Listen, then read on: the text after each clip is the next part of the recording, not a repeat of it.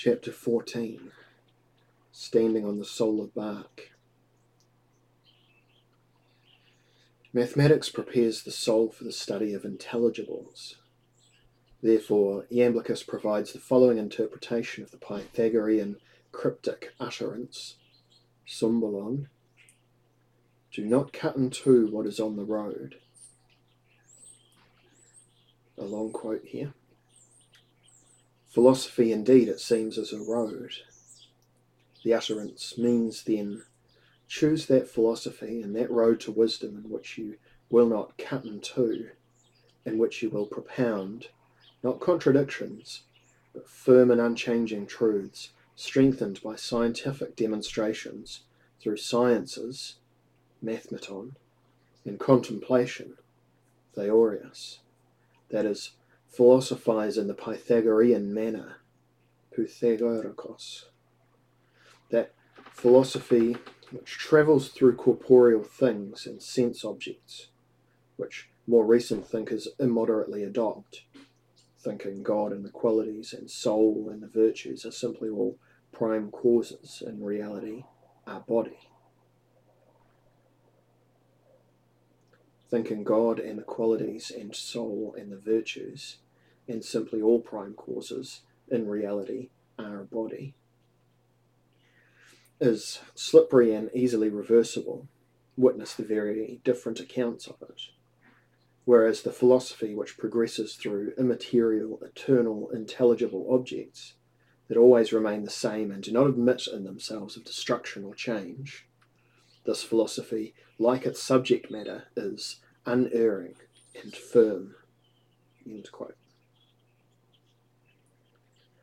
The, uh, the aim of this firm and perennial philosophy consists in contemplating the One, the goal of all contemplation, thus being able to see, from here as if from a watchtower, God and all in this train of God.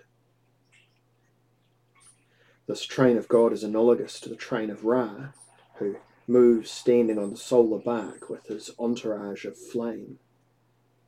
The gods who are on the prow of the solar bark include Isis, Seth, and Horus, and those on the stern, Hu, creative word logos, Sia, wisdom, perception, and Ra, or solar intellect himself. They are the models of imitation and objects of contemplation for those who approach the solar bark, moving in a circle, i.e., for those who are, in a sense, philosophers. The Roman Emperor Flavius Claudius Julianus describes philosophers, including the Egyptians, who, quote, reckon up the names of not a few wise men among themselves, end quote, the successors of Hermes, as well as the Chaldeans and Assyrians, the successors of Oannes and Belos and Hellenes, and the successors of Chiron, the centaur who taught Achilles and is a prototype of the true spiritual master, as follows Quote, The philosophers bid us imitate the gods so far as we can. Mimaeustai, Keluusin, Hemes hoi philosophoi keta dunamen tus theos. And they teach us that this imitation consists in the contemplation of realities, in theoria ton onton, and that this sort of study is remote from passion, and as in, is indeed based on freedom from passion, It is, I suppose, evident even without my saying it. In proportion, then, as we, having been assigned to do the contemplation of realities, attain to freedom from passion. In so far do we become like God. Keta to suton ixo moio metha to theo. Keta Galileon logos.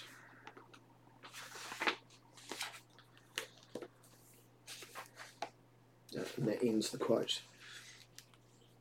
To become like God for the Egyptian priests is to become sunlight, sun like. To be transformed, transformed into Akh, and eventually to be identified with Ra himself. According to the Book of Two Ways, produced in the early Middle Kingdom by the 12th dynasty, 1994 to 1781 BC, priests of the Temple of Thoth in Hermopolis, at least 1400 years before Pythagoras, this is the true mystery of Ra, namely to arrive at the perfect place of a perfect spirit who shall be a god himself.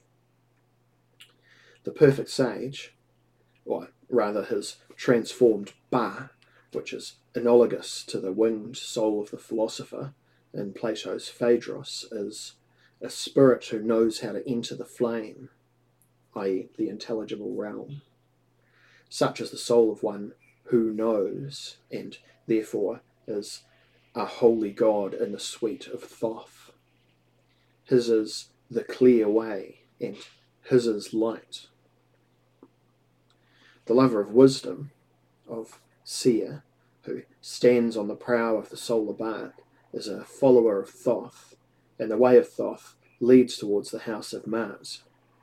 When the initiate restores his primordial noetic nature and is united with the archetypal source, he can proclaim, I have inherited the horizon of Ra.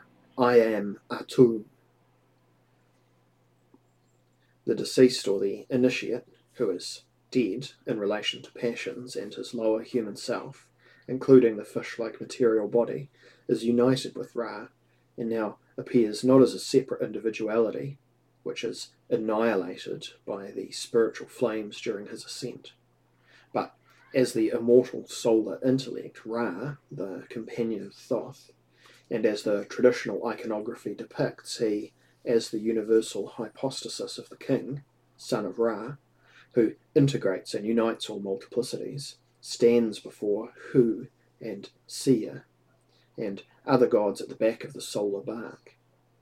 Being in the entourage of flame, he helps to guide the solar bark and conducts the sacred writings to the god Ra. The true Gnostic who knows truth and his own real identity may also be designated as belonging to the entourage of Thoth, which consists of Rit, Rekit, or Rehut, Lek, Hute, rendered eh, by Leonard H. Lesko as common folk and celebrated ones, respectively.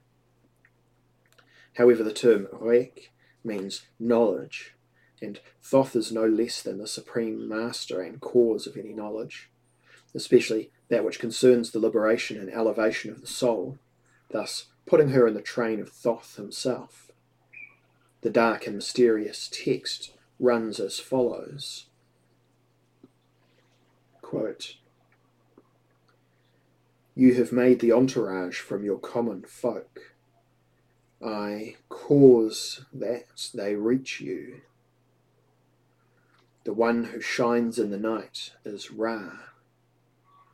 As for any person who is in his train, he lives forever among the followers of Thoth. It is in the night that he is made to appear, and Osiris is gladdened, since he is the unique one who suffered more than he did, after having been placed among his followers in the entourage. Another version is slightly different.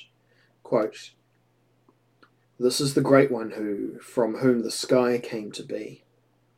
As for any person who will be in his followers, he will live in the entourage of Thoth, and he will be made to appear in the night in the joy of Osiris. You are the son of the one who suffers alone. His father has been given to him in his entourage. In Julian's version of Neoplatonism, inherited from Iamblichus and his school, the undefiled and pure soul, that of Heracles, for instance, is regarded as superior to the purest ether. It was in this perfect condition before the demiurge sent it to the earth, and again after its philosophical and theurgic return to the Father. Of Heracles, who serves as a model for the philosophical light and ascent, it is said that he has returned one and indivisible to his Father, one and indivisible. In the Egyptian Book of Two Ways, the All Lord, the creator Atum Ra, who sets up the king on the earth as his living image, Tut, asserts that whereas the gods are created from his sweat, divine perfume, human beings are from the weeping of his eye. Like tears, they fall down into the material bodies of flesh. However, after making their hearts to cease forgetting the West, i.e., introducing philosophy, as a way of remembrance and homecoming, he opens the path of return leading upwards. Those who travel this path are able to lift up their names to the rays of his face, i.e., to be one, like Osiris in the midst of the Duat, and two, like Ra in the sky. Since the epistrophic movement to the noetic realm presupposes appeasing, harmonizing, and transcending of all opposites, the initiate says, I come into the presence of the All Lord. I made the two warriors content, i.e., Horus and Seth, the Pythagorean table of opposites. This harmonization, accomplished through the guidance of Thoth, corresponds to reaching the house of truth and justice, Maat. The Pythagoreans and Plato inherited this idea of setting one's house in order by self mastery and bringing into tune all parts of the psychosomatic entity, or dismembered Osiris, who must be restored and attuned. Quote, like the proportion of a musical scale, the highest and lowest notes and the mean between them, with all the intermediate intervals. End quote when all dismembered parts are united in a well tempered harmony and animated by the theurgic power of Isis and Thoth, the initiate becomes like a living image of the temple like universal man, instead of many scattered fragments, a house divided. The knowledge which provide, presides over such transformation is wisdom, accompanied by justice, which ensures, according to geometrical proportion, that each part of the whole receives what it is due. At the level of anima mundi, the initiate, who died already before his actual death, i.e., who discovered, awakened, and separated his ba from the gross mortal body, is united with Osiris, the king of the intermediate realm. Quote, I stand with Osiris when he stands. O Osiris, your ba comes to you. Open your throat. Take Osiris to Osiris. End quote. He identifies himself with one of the gods who supports the sky and announced the arrival of the solar bark of Ra. Finally, he pronounces another long quote here. I am the follower of Ra who receives his iron, who replaces or adorns the god in the shrine. Horus, who ascends to his lord. The seat was hidden in the purification of the chapel of the messenger of the god to her whom he loved. I am the one who rescued Maat after he caused his image to ascend. I am the one who knotted the rope and bound his chapel. The storm was my abomination. I have not been opposed by Ra. I have not been repulsed by him who acts with his hands. I have not walked in the valley of darkness. I have not encountered into the lake of criminals. I have not been in the heat of the striking force of God. The holiness of God is secret. The arms of Geb rise early in the morning. Who will lead the great ones and count children at his prosper time?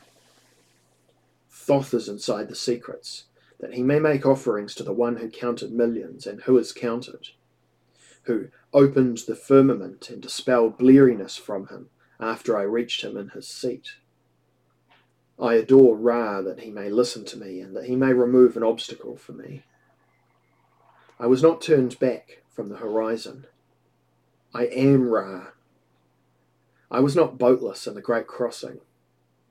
It is he whose face is on his knees who extended his arm. since the name of Ra was in my belly, and his rank was in my mouth. I say it to him, and I am the one who hears his words. Adoration to you, O Ra, Lord of the horizon. O Ra, hail to you for whom the sunfolk purify themselves, and for whom the sky acts as controller, rather than the great striking force of God which the courses of the rebellious pass. I have come among those who herald Maat. End quote. Hearing this dark and inspiring account, one should remember first that the mythical discourse is woven by images and symbols which might be subjugated to different exoteric and esoteric interpretations and regarded as being revealed because the gods wish to teach us in symbolic fashion that we must pluck the fairest fruits from the earth, namely virtue and piety, quoting Julian. Didaskonton hemes oime ton theon symbolikos. Second, that it is inseparable from the ritual which serves as a necessary means of elevation for those who, quote, by nature belong to the heavens but have fallen to earth, to reap the harvest of our constitution here on earth, namely virtue and piety, and then strive upwards to the goddess, i.e., the Phrygian mother of the gods, who may be equated also to Hathor, Nut, Neith, and Isis of the Egyptians. Or our forefathers, to her who is the principle of all life. Third, that the noetic Ra is not identical with the visible Ra, the sun disk, Aten, adored by Akhenaten. For Julian, who follows the ancient traditions of solar theologies, the visible disk of the sun is only third in rank, surpassed as it is by the second sun, Helios Mithras, ruler of the intellectual gods. And the first intelligible sun, which is often identified with the good or the one, as it shows itself in the intelligible realm.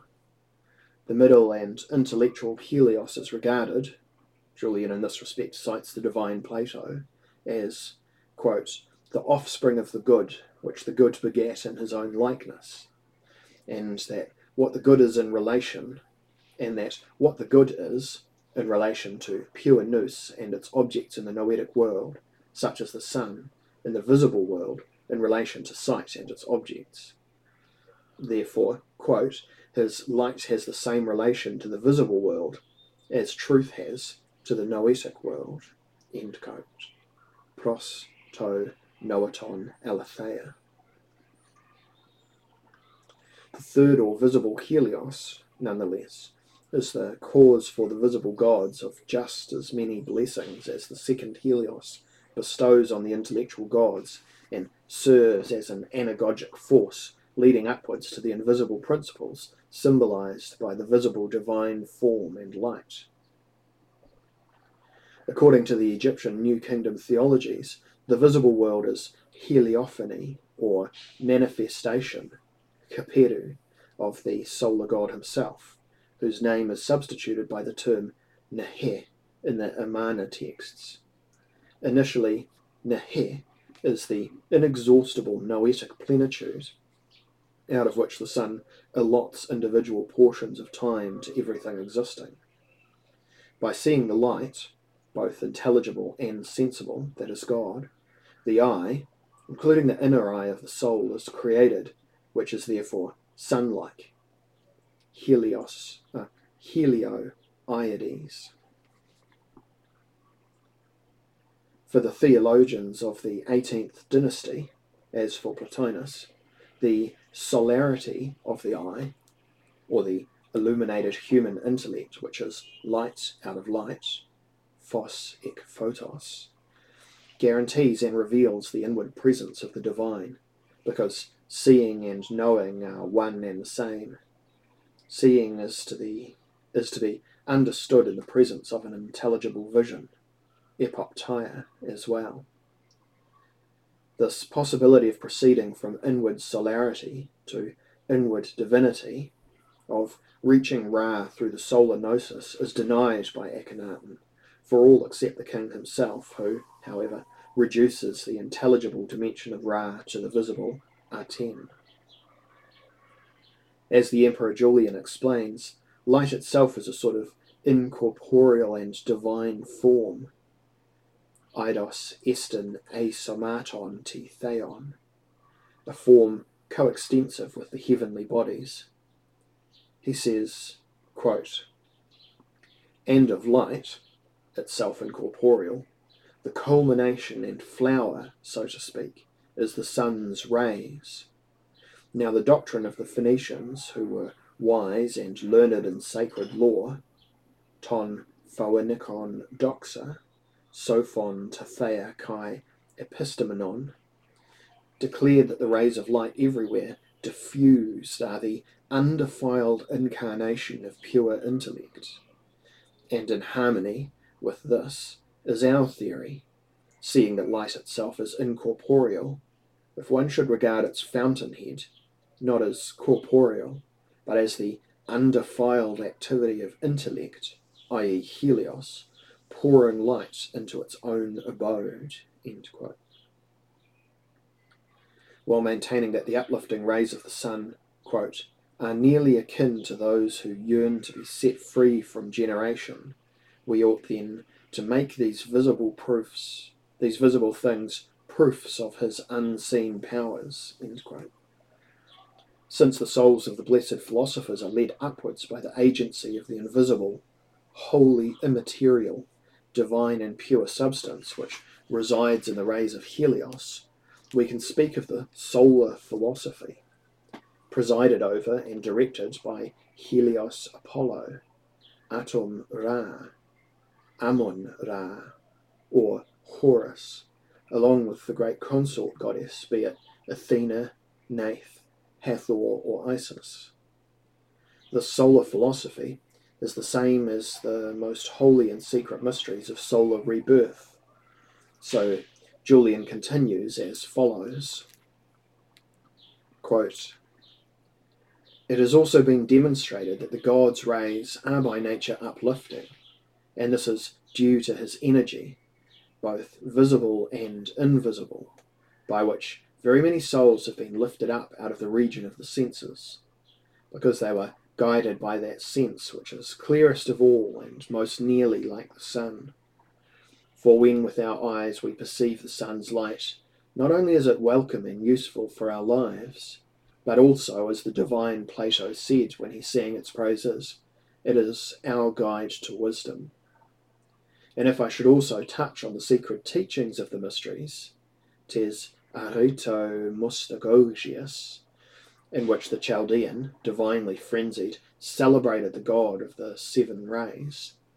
That god, through whom he lifts up to the soul of men, I should be saying what is unintelligible, wholly unintelligible to the common herd, but familiar to the happy theurgists. Theorgoi, ditois mecariois gnomrima, in quote.